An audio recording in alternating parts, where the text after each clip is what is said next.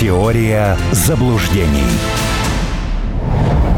Приветствую всех, кто к нам недавно присоединился. Продолжается теория заблуждений. У нас на связи писатель, член Общественной палаты России Армен Гаспарян. Армен Сумбатович, еще раз здравствуйте. Да, приветствую. А, итак, напоминаю, что вы можете присоединяться к нашей дискуссии. У нас есть бот в телеграм-канале «Радио Нижнее подчеркивание Спутник». У нас есть мобильное приложение а, «Радио Спутник». А, задавайте свои вопросы. И, с вашего позволения, вопрос от наших а, слушателей. С вопроса от наших слушателей я и хотел бы начать. А, как я понимаю, один и тот же человек просит э, прокомментировать две статьи, которые появились в западной прессе. Одна из них это «Нью-Йорк Таймс», которая написала о том, что Украина стала для США важной важнейшим партнером для получения разведданных о России. Размещенные на ее территории объекты давали больше данных, чем российская база ЦРУ. И там говорится о сети из 12 секретных баз, расположенных вдоль границ с Россией на Украине. А вторая статья рассказывает о, о некой компании Planet Risk из США, которая создала технологию по отслеживанию перемещения людей, в том числе глав государств, при помощи данных с их телефонов. И таким образом разведка пыталась отследить даже передвижение решение президента страны Владимира Путина. Вот почему об этом западная пресса пишет так вдруг? Ну, во-первых, я не понимаю, как они собираются отследить э, передвижение президента Российской Федерации, нашего верховного главнокомандующего, если у него нет мобильного телефона. Но для меня это несколько загадочно, понимаете? У меня э, нету дома арфы, поэтому я не беру уроки игры на этом инструменте. И следить по объявлениям из рук в руки, э, если такой запрос от Гаспаряна, мне кажется, что это безнадежно, правда? Э, вот. Э, что касается вот этой публикации в Нью-Йорк Таймсе про 12 баз. Ну, первое. Начиная с 2008 года, когда одним из своих указов тогдашний президент Украины Ющенко назначил главой СБУ Валька Наливайченко, целый этаж в здании службы безпеки был отдан офицерам ЦРУ и смежных подразделений. С тех пор мало чего поменялось. Офицеры ЦРУ, кстати, там были в эпоху э, великого, пророссийского, много-много кавычек, э, президента Януковича. А уж, извините, после э, того, как э, победил Майдан, то они там даже не как клопы в ковре окопались. И, соответственно, все эти базы, исследовательские центры, центры слежения, они расплодились по всей Украине. Вот для нас в этом новости никакой нету. Я еще в году 2017 в эфире «Спутника», вот в той же студии, где сейчас находитесь вы, рассказывал об э, исследовательской лаборатории в районе Винницы – но Винница вообще с этой точки зрения, знаете, это проклятое какое-то место, там у фюрера ставка, э, эту лабораторию сделали и так далее, и так далее, и так далее. Хутор всячески это отрицал. Собственно, если вы сейчас напряжете память, вспомните, что сразу в первые дни э, после начала СВО э, они там все голосили, да какие биолаборатории, какие центры слежения, да о чем вы, это все, значит, фантазии президента страны. И тут вдруг Нью-Йорк Таймс берет и пишет. Я в тот момент э, находился в эфире и еще параллельно листал э, комментарии хуторян под этой новостью. Они в массе своей стали писать, подождите, так это что получается, что Путин не обманывал? Что 24 февраля 22 года Путин сказал чистую правду? Что мы действительно этим всем занимались, для них это шок. Теперь важный вопрос, для чего это написала сейчас Нью-Йорк Таймс? Ладно бы они там написали после окончания СВО, там уж без разницы было бы. А, Нью-Йорк Таймс – это как газета «Известия», орган э, ЦК а, Демпартии. Как вы понимаете, в таких изданиях без отмашки сверху ничего в принципе не публикуется. Эти все разговоры про независимую прессу, про кого-то что-то там такое, это все вы оставьте. Никакой независимой прессы не было. И никогда она даже не существовала. Это такая химера абсолютная. Я полагаю, что это такой э, ответ э, гвардейских минометчиков на поведение Хутуралиссимуса на Мюнхенской конференции по безопасности, где это ничтожество, Заполеон, решил, что можно поговорить э, с Соединенными Штатами на понял-понял. Ну, там, правда, знаете, игра была равна, встречались два УГ. То есть он это пытался сделать с Камалой Харрис. Я убежден абсолютно, что она даже не поняла, о чем он говорит. Но в ее окружении есть же люди не глупые, которые растолковали американской администрации, что имел в виду господин Зеленский. Ну и все. А, бык любит кнут. Кнут щелкнул со всеми вытекающими последствиями. Больше того, Э, по мере продвижения, краха всех хуторского проекта, я вас уверяю, там выплывет такое число разных подробностей, что мы будем с вами ходить и удивляться, потому что выяснится, что мы еще очень вежливо и тактично обрисовывали события, которые э, происходили э, на Украине. Там же еще много чего может выплыть, правда? Ну, давайте я так подскажу. Например, факты каннибализма в одной из воинских частей. Это сильное впечатление, я так полагаю, произведет на оставшийся э, украинский социум. И поверьте, что никакая там самая разнузданная российская пропаганда до такого бы не додумалась. Но просто я об этом услышал от э, человека очень компетентного. Очень компетентного. Я, конечно, сам в глубине души до конца вот не верю в, в подобного рода оскотинивание, хотя я понимаю, как это идеологически э, окормлялось. Поэтому, еще раз говорю, там выплыть э, э, может великое множество подробностей. Кстати, я так подозреваю, что если Фредович победит, если с ним не сыграют в далласский э, вариант, то мы услышим э, про увлекательные похождения двух проходимцев по Одессе. Это я имею в виду наркомана э, Байдена Джуниора и его подельничка, который нынче кукует э, то ли в больнице, то ли в, тюрьме в славном городе Тифлисе. Это я имею в виду Мишико. Потому что наураганили они там весьма и весьма славно. Так что здесь еще будет много чего любопытного. Будем, как говорится, следить. Армен Сумбатович, давайте сменим тему, поговорим о Швеции, НАТО.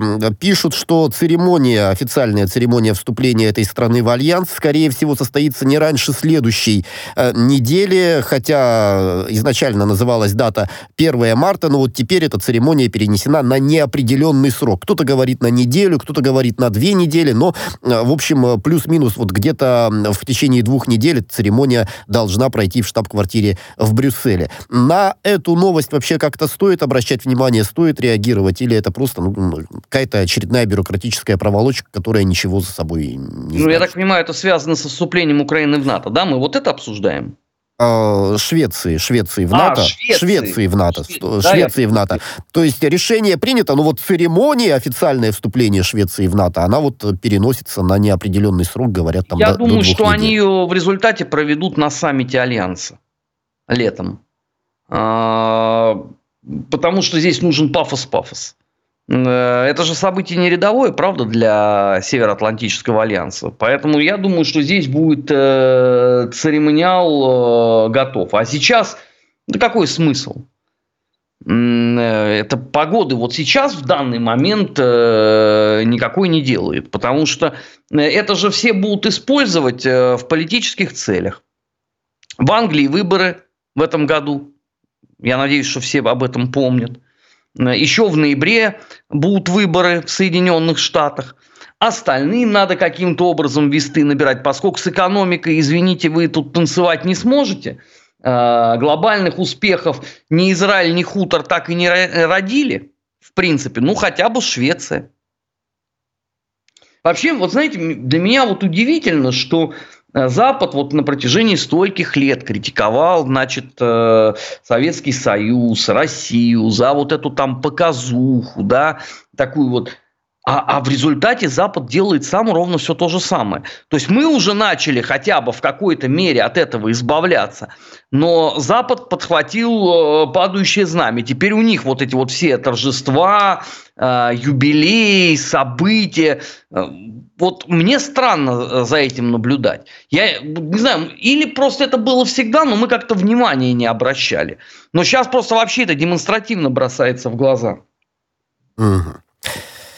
Анкара приняла политическое решение доверить Росатому строительство второй АЭС в Турции. Об этом заявил генеральный директор российской госкорпорации Алексей Лихачев. Он сказал, что турецкий лидер Эрдоган публично озвучивал, что принято политическое решение о передаче нам еще одной площадки. Сейчас мы находимся в изучении деталей. Скорее всего, это будет площадка под названием Синоп. Вот всегда удивлялся, конечно, умению Эрдогана усидеть, что называется, на двух стульях. Еще недавно он э, получил одобрение от США по поставке истребителей F-16, теперь вот дал зеленый свет Росатому. Что скажете, Амбр? Арман Сумбатович? Скажу, что Эрдоган настоящий политик. Ну, просто э, понятное дело, что когда вы каждый день вынуждены э, лицезреть э, шоу кривых уродов, там Анна Полена Бербак, э, Шольц, Сунок, э, Макрон с его жена, э, мать в одном флаконе, то вольно или невольно вы начинаете думать о том, что это вот и есть политика.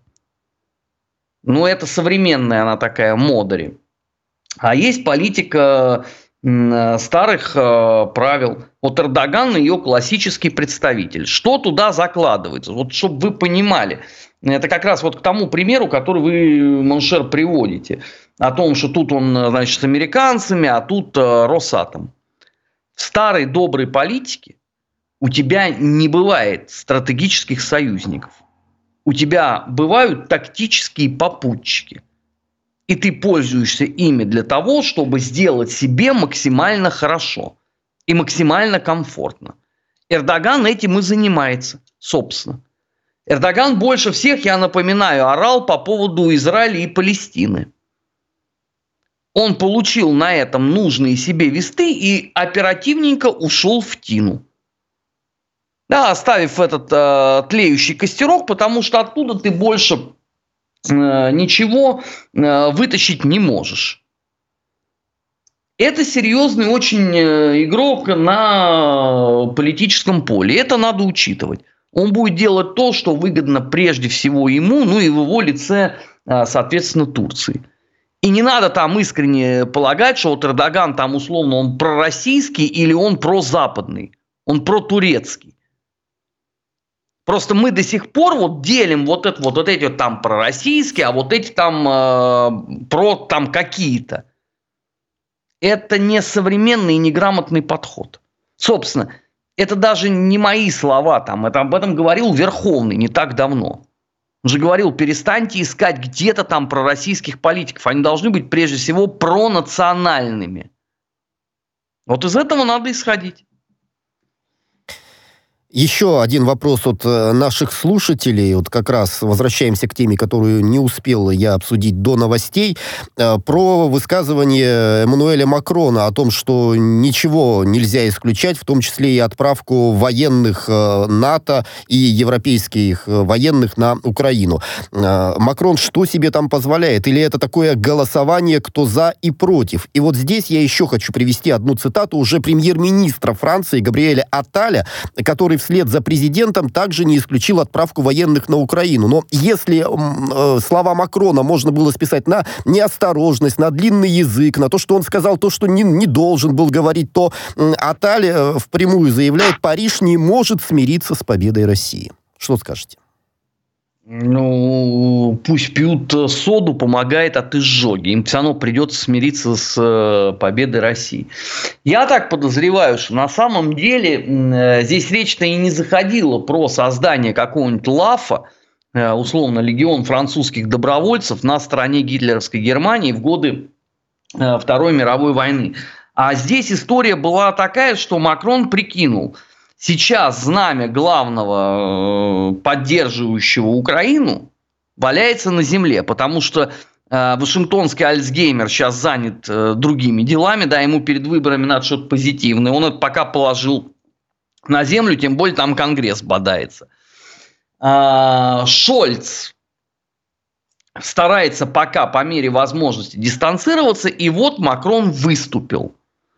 Он, конечно, ожидал не от лупа со всех сторон, он ожидал того, что, ну, там условно, там какие-нибудь прибалты, или поляки скажут, да, в общем, такая неплохая идея, ее можно осмыслить, лишь бы русские не победили. Но он получил отрицательный отзыв от всех, начиная со Столтенберга и заканчивая, прости господи, ванно-таллинскими Васюками. И, конечно, в этой ситуации ему надо сохранять лицо, потому что единственный, кто его поддержал, это заднеприводный премьер-министр. Все. Все остальные покрутили пальцем у виска и сказали, э, так, юноша, к жене, к матери, все, и вот она тебя пускай э, утешает. Я не думаю, что кто-то на полном серьезе захочет еще э, влить туда э, европейские жизни. Ведь одно дело, когда вы ведете прокси-войну, правда? Э, когда вы воюете руками украинцев, их не жалко. А совсем другое дело, когда это будут, извините, граждане ваших стран, потому что вашим партиям надо будет как-то же переизбираться, правда? А когда э, гробы пойдут, вы это будете как объяснять? Ведь откуда была во Франции такая болезненная реакция, когда наши отработали э, этих наемников французских? Вы же помните, там вызывали посла Российской Федерации в МИД, они бушевали, как это на основании, что вы убиваете французских граждан? на основании того, что они пришли убивать русских. Русские не терпилы в этом отношении. Ну, это представьте, это несколько гробов. А теперь вот давайте представим, что так, таких гробов будет тысячи. Вы это как будете объяснять? Они там за что гибнут? За то, чтобы Макрон сидел и дул щеки вместе со своим голубком, премьер-министром, правда? Хорошо, оставим Францию, давайте прикинем на Германию. Ну, это будет королевский подарок. Понимаете, что для русского человека увидеть определенного рода символику, это как для быка красная тряпка.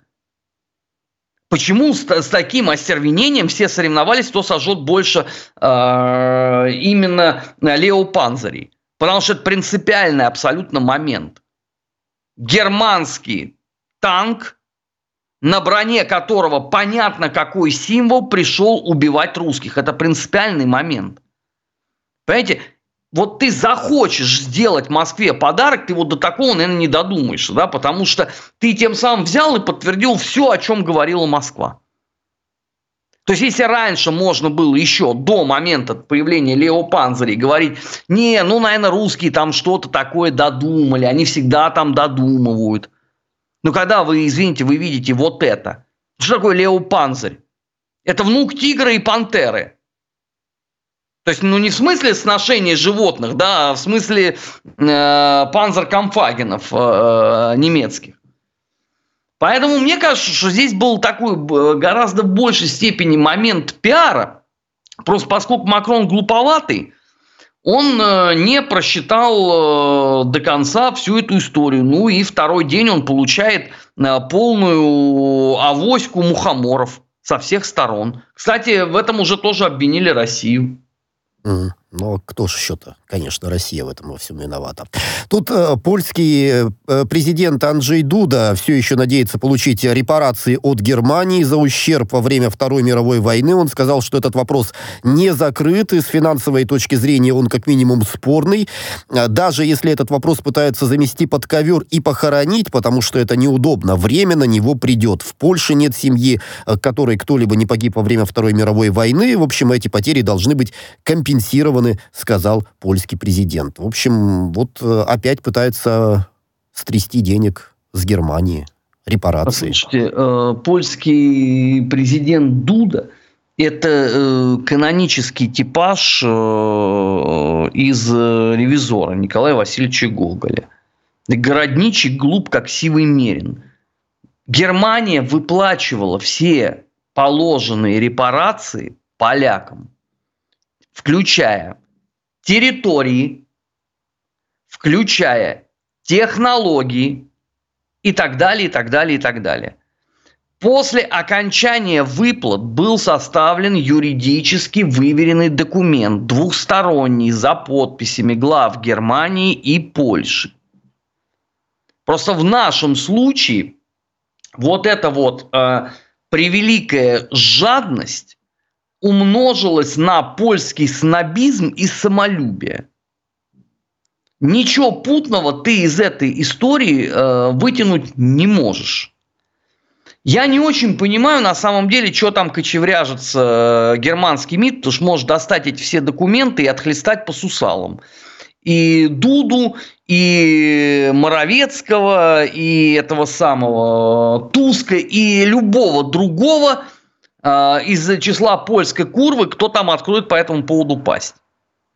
Больше того, когда э, поляки начинают говорить о том, что у них там все вон пострадали, я вообще бы на их месте бы э, на эту погонь бы рот бы не открывал, потому что если немцы захотят сильно трясануть бумагами, то выяснится, какое число поляков служило в вермахте и в СС. И это тогда будет, э, извините, такой пренеприятный сюрприз – о нем просто не принято вслух говорить, да, потому что после окончания э, Второй мировой войны все, что только можно, было записано на немцев. А немцы, ведомые э, вот этим пресловутым комплексом вины и отчаяния, все это с готовностью на себя взяли. И до сих пор они не очень любят об этом размышлять. Но будь я на месте немецких политиков бы, я бы все непременно бы эти документы бы показал бы. И тогда разговор перешел бы в несколько иную плоскость. Потому что все же эти а, прекрасные заверения о том, что вы являетесь главными жертвами, что вы такие белоснежные, такие бельчата, которым надо вот за ушком а, почесывать. Это все хорошо только до момента, пока э, не выплывает правда о польском поведении. Ну, не говоря уже о том, что можно было бы показать э, призывы э, тогдашней польской власти объединиться с Гитлером и вместе напасть, напасть на, на азиатско-еврейскую большевизию. Такие же документы тоже есть, не правда ли? Да. Просто, просто после войны об этом перестали говорить, потому что Польша стала страной соцлагеря, а Германия взяла на себя, еще раз говорю, абсолютно все грехи, какие только в принципе существовали. Это было их право. Больше того, это был их долг перед миром за все то, что сделали, потому что э, присягали фюреру Великогерманского рейха. И на форме был э, немецкий нацадлер, а вовсе не польский орел. Но из этого не, не вытекает абсолютно, что история была именно такая, как хочется полякам. Напротив, это еще раз говорю, история Второй мировой войны – это штука очень сложная. Она не укладывается в привычные рамки. Просто поляки поменяли, да, у них было там четыре танкиста и собака, которые вместе с капитаном Клоссом на пятерых сокрушили э, весь Третий Рейх. Ну, иногда там еще русские могли там снаряд поднести, там, я не знаю, там ранение э, подлечить. Но, но в целом побеждали поляки. А теперь у них другая история. Теперь, значит, поскольку победили Соединенные Штаты в войне, теперь им надо, значит, себя показывать главной жертвой э, всего этого. Ну, поскольку от России, понятно, сейчас ты ничего не получишь, ну, хотя бы попытаться э, срубить э, немножечко денежек э, с Германии. Я, правда, сомневаюсь, что это вообще концептуальная э, задача имеет э, какое-то подобное решение. Но, Но, как говорится, попытка не пытка. Да. Армен Сумбатович, спасибо вам большое. Писатель, член Общественной палаты России Армен Гаспарян был у нас на связи. Меня зовут Игорь Ивановский. Далее прямо по курсу новости на радио «Спутник». Спасибо. Теория заблуждений.